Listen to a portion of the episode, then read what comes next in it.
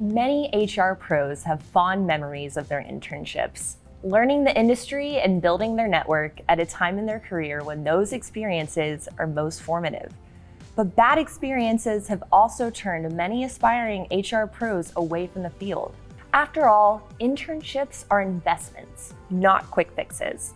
For employers, an internship program can be a successful long term hiring strategy, but it could also backfire as a short term staffing solution. To be clear, internships can be mutually beneficial for the intern and the employer, but they must be done in the right way.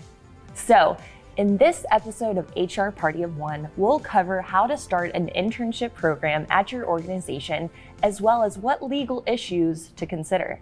By the end, you'll have a better understanding of HR's role in developing effective internship experiences.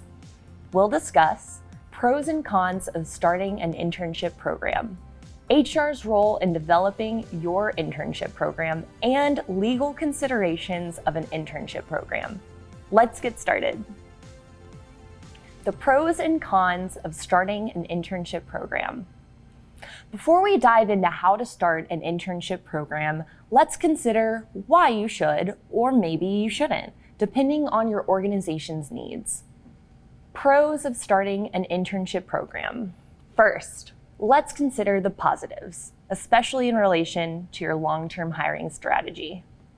An effective program should nurture inexperienced but hardworking interns and develop them into responsible and talented professionals. An effective program should also attract other career seekers with potential. That means an internship program can become an important part of your hiring pipeline. Similarly, an effective program can shorten your time to hire since the interns you've been developing have already been vetted and integrated into your company culture. It could also lead to a cohort of new hires. Since many programs coordinate with university calendars, a group of interns typically complete the program around the same time. And if you determine that several in the group would be the best candidates for the open positions, they could form a supportive and collaborative cohort within your organization. Having an internship also helps your organization invest in relationships with universities, which could become another part of a successful long term hiring strategy. Strengthening these relationships can also give you positive brand exposure. While many employers may worry about the cost, interns can provide relatively inexpensive labor since you don't have to provide benefits. To be clear though, for profit employers are usually required to pay interns at least the minimum wage to comply with federal and state law. But more on that later. Similarly, hiring interns can help contain costs since the temporary nature of the arrangement usually makes them less risky to employ. Ultimately, however, the best reason to start an internship program is to help aspiring, hardworking professionals who need a boost at the beginning of their careers interns can gain valuable experience while building their network. Because internships immerse individuals in an industry, they can also help career seekers rule out a bad fit early on and avoid time wasting false starts. And of course, interns have a competitive advantage over other candidates seeking a position in a particular company or industry. Cons of starting an internship program. By now, you may be wondering why every small business doesn't hire interns. Well, there are a few cons to consider. Even though an internship program can be a cost effective and relatively low risk hiring strategy, it still costs time and resources to onboard any new employee. And remember, interns are often short term. So, employers are spending a similar amount of time and resources onboarding a temporary intern as a permanent employee. As I mentioned before, most interns at for profit organizations qualify as employees, which means they should be paid. So you'll need to consider that cost as well. I'll discuss legal considerations in more depth later in this episode. It's also important to remember that internships are essentially training programs. They require the careful attention of HR and direct supervisors, and the necessary record keeping and performance management are time consuming. Finally, if you've never had experience with the program before, it's easy to forget that most interns are college students and most internships are planned around semesters or summers. In other words, you're likely to be bombarded with time off requests from temporary employees who may feel entitled to breaks without having earned them. That's just one of the reasons it's important to set expectations early and clearly when developing your internship program, which leads me to our next topic HR's role in developing your internship program. HR's role in developing and maintaining an internship program will look different from one organization to the next. But for the most part, you can take ownership of your program in the following five ways. Number one, get buy in from leadership. It's crucial to get not only leadership's approval, but also their buy in, especially if you're trying to start an internship program at an organization that has never had one before.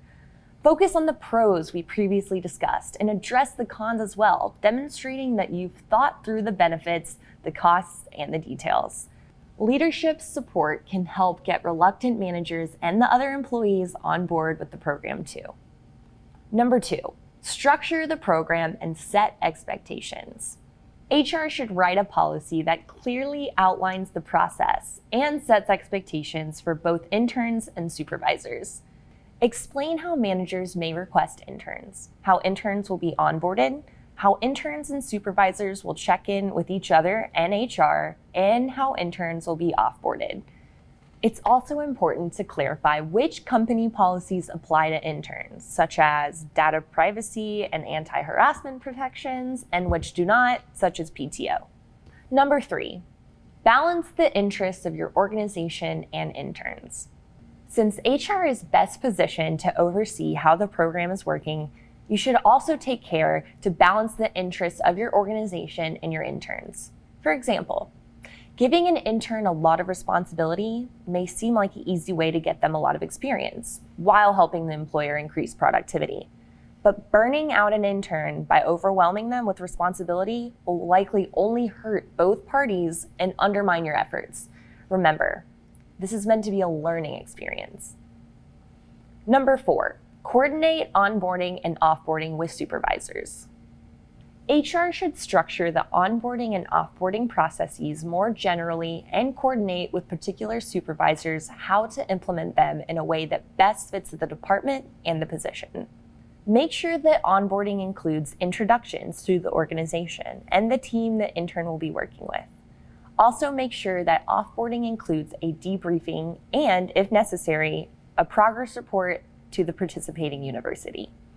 And finally, number five, conduct regular check ins and update policy as needed. You shouldn't limit check ins to onboarding and offboarding.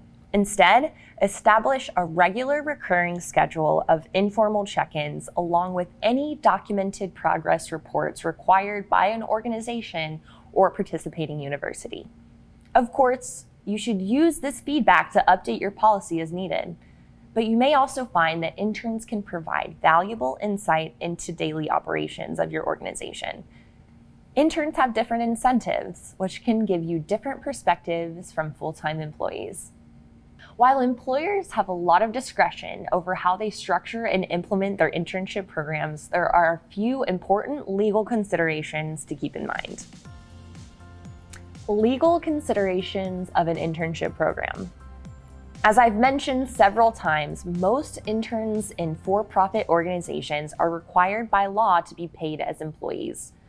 Nonprofit and public sector employers usually have much more flexibility about whether or not to pay their interns. The Fair Labor Standards Act, or FLSA, governs several areas of employment law, including wages and overtime. The FLSA does not recognize the term intern which means that for federal compliance purposes, interns must be classified as volunteers, trainees, or employees. It's hard for private businesses to make the case for classifying interns as volunteers. So, in order to legally avoid paying interns, a for profit organization must make the case for classifying interns as trainees. The Department of Labor notes that courts have typically used a seven factor primary beneficiary test to determine whether or not a private employer must pay their interns. Courts have taken the following factors into consideration. The extent to which the intern and the employer clearly understand that there is no expectation of compensation. Any promise of compensation, express or implied, suggests that the intern is an employee and vice versa.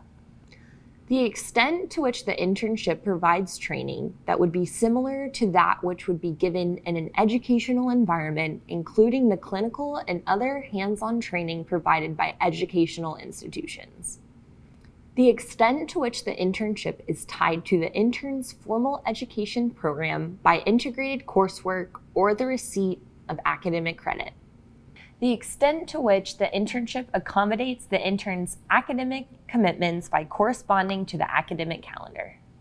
The extent to which the internship's duration is limited to the period in which the internship provides the intern with beneficial learning.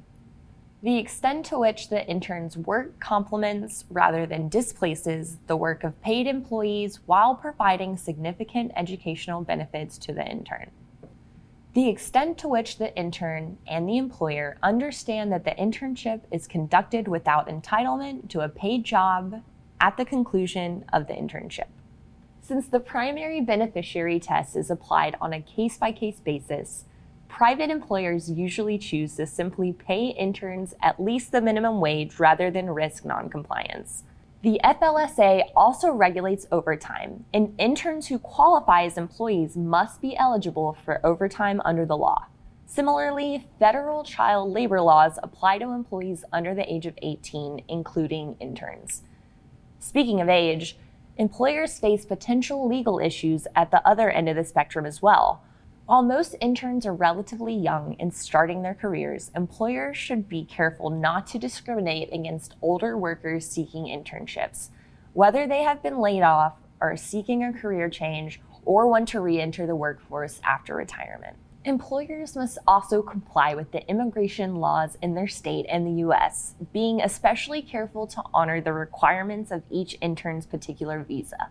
For the protection of the employer and the intern, both must comply with the relevant areas of company policy as well. As I mentioned earlier, HR should clearly outline which company policies apply to interns and which do not. But overall, internships can be mutually beneficial relationships that pay off long term. An effective internship program can improve your organization's hiring pipeline and set up an intern for success throughout their career but only when HR takes care to do it right. As always, remember that your role is as strategic as you make it.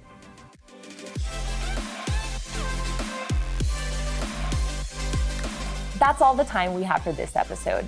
Don't forget to subscribe to our channel and ring the bell to get notifications about the latest HR Party of One updates and new episodes. Also, join our HR Party of One group on LinkedIn.